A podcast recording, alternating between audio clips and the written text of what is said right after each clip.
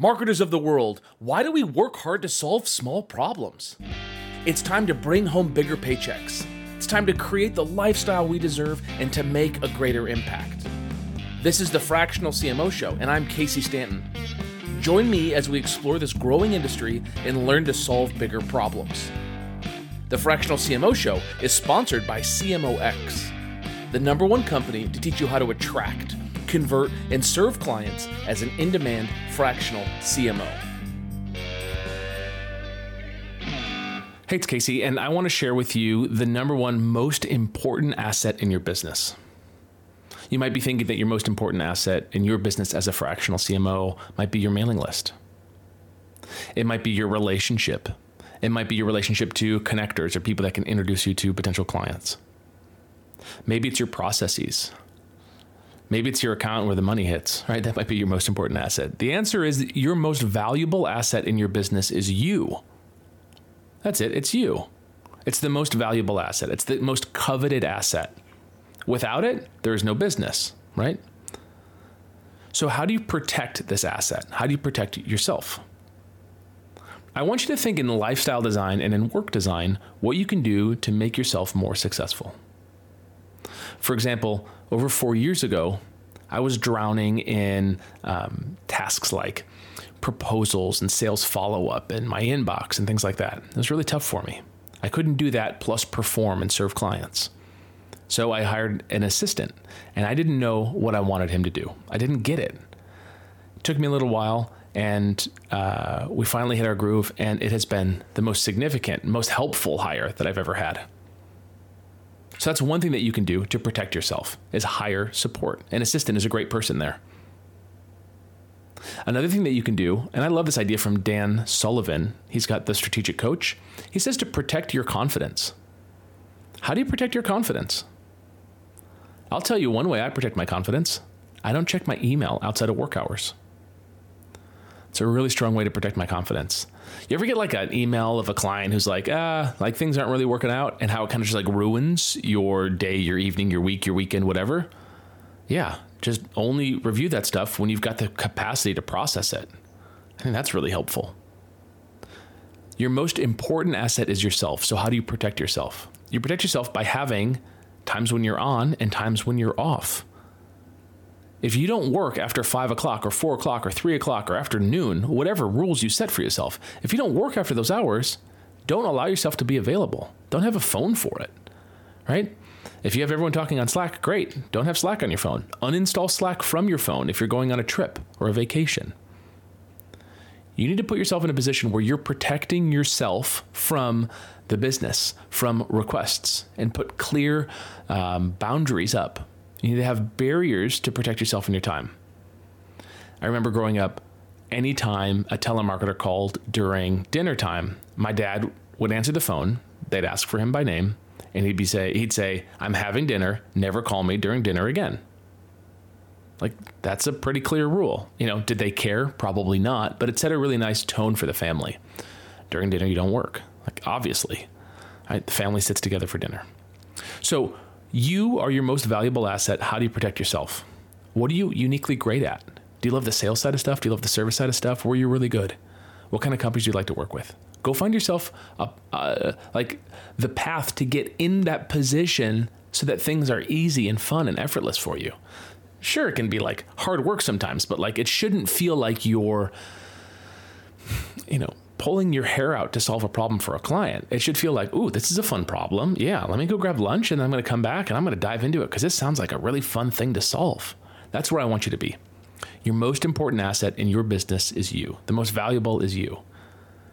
One way that I save time um, so that I can maybe work more if I want to is I don't do my laundry.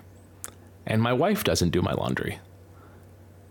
Once a week, someone comes over and they pick up our laundry in a blue bag and they go somewhere and then the next day it comes back folded hanging clothes are hung my son's clothes you know he's an infant um, they're all together in their own bag and all we have to do is um, untie the bags reach in pull out a stack of clothes put it directly into the closet some people love washing clothes and if that's you, cool, great. I get it. Medita- meditative. Maybe you like just the act of completion on it. Cool makes sense. Go ahead and keep doing it. But if you're like me and you kind of loathe it and you find yourself maybe living a little bit out of your uh, uh, laundry bin and there's other things that you'd rather be doing, be it a hobby, be it spending time with your family or your partner, or maybe time working out, whatever that thing is that's more valuable, just think of the cost. What's the cost of doing your own laundry versus having someone else do it? What's something else that makes sense like that too? And I I, uh, I remember asking some um, some folks that were business owners. I'm like, everyone like so many folks seem to have such clean cars. Like, how do you do it? And one guy said, "Oh, I have a, a detailer come to my uh, office park once a week, and he cleans out my car for me." And that's a pretty cool solution, right? For me, not necessary. I don't drive much. I live in the city. You know, it's like not an issue. Um, but I could certainly see that that would be a good way to solve it. So maybe that makes sense for you. You, know, you don't cut your own hair, do you? So you're doing stuff in your business that maybe you shouldn't be doing. And my encouragement here is to protect yourself.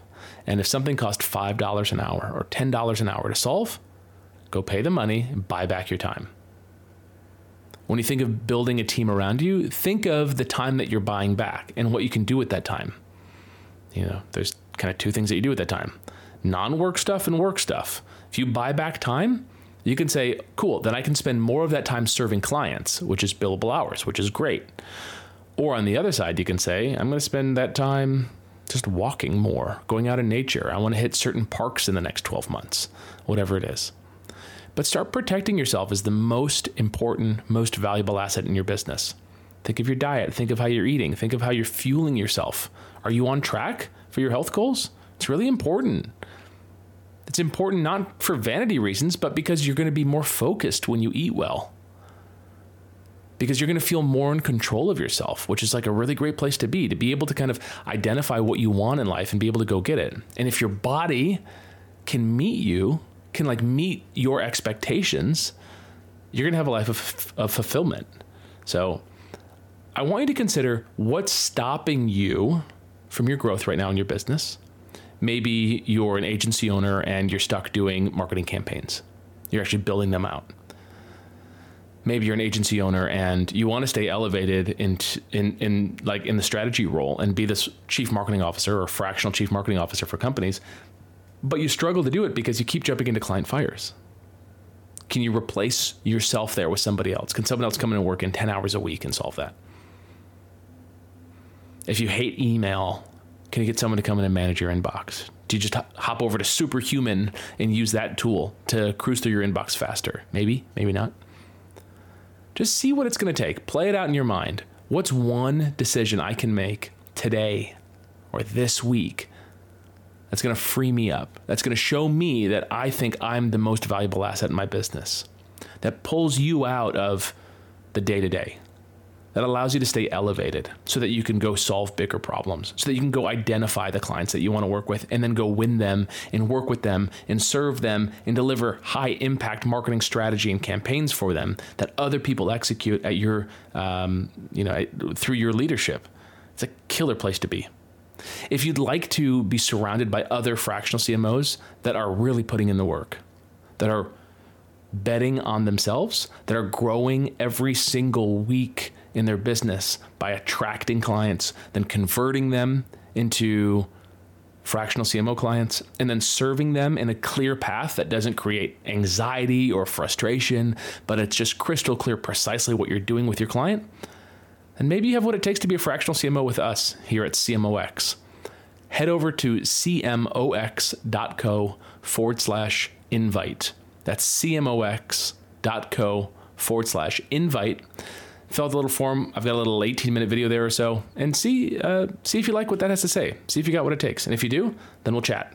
All right, talk to you soon. Thank you for joining us for today's show. For more information and episodes, visit our site at fractionalcmoshow.com.